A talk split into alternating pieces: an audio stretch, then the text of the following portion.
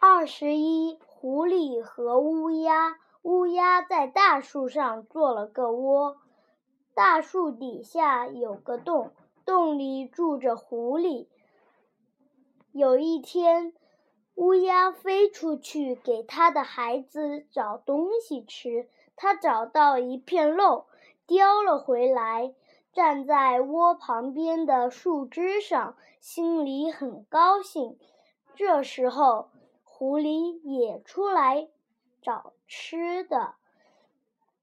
他一抬头来，看见乌鸦嘴里叼着一片肉，尝得直流口水。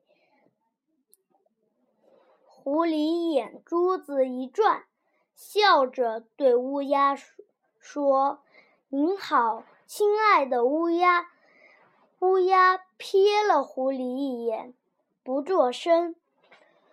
狐狸又说：“亲爱的乌鸦，您的孩子好吗？”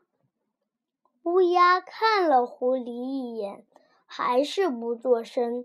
狐狸又说：“亲爱的乌鸦，您的羽毛真漂亮，麻雀比起您来。”可就差远了。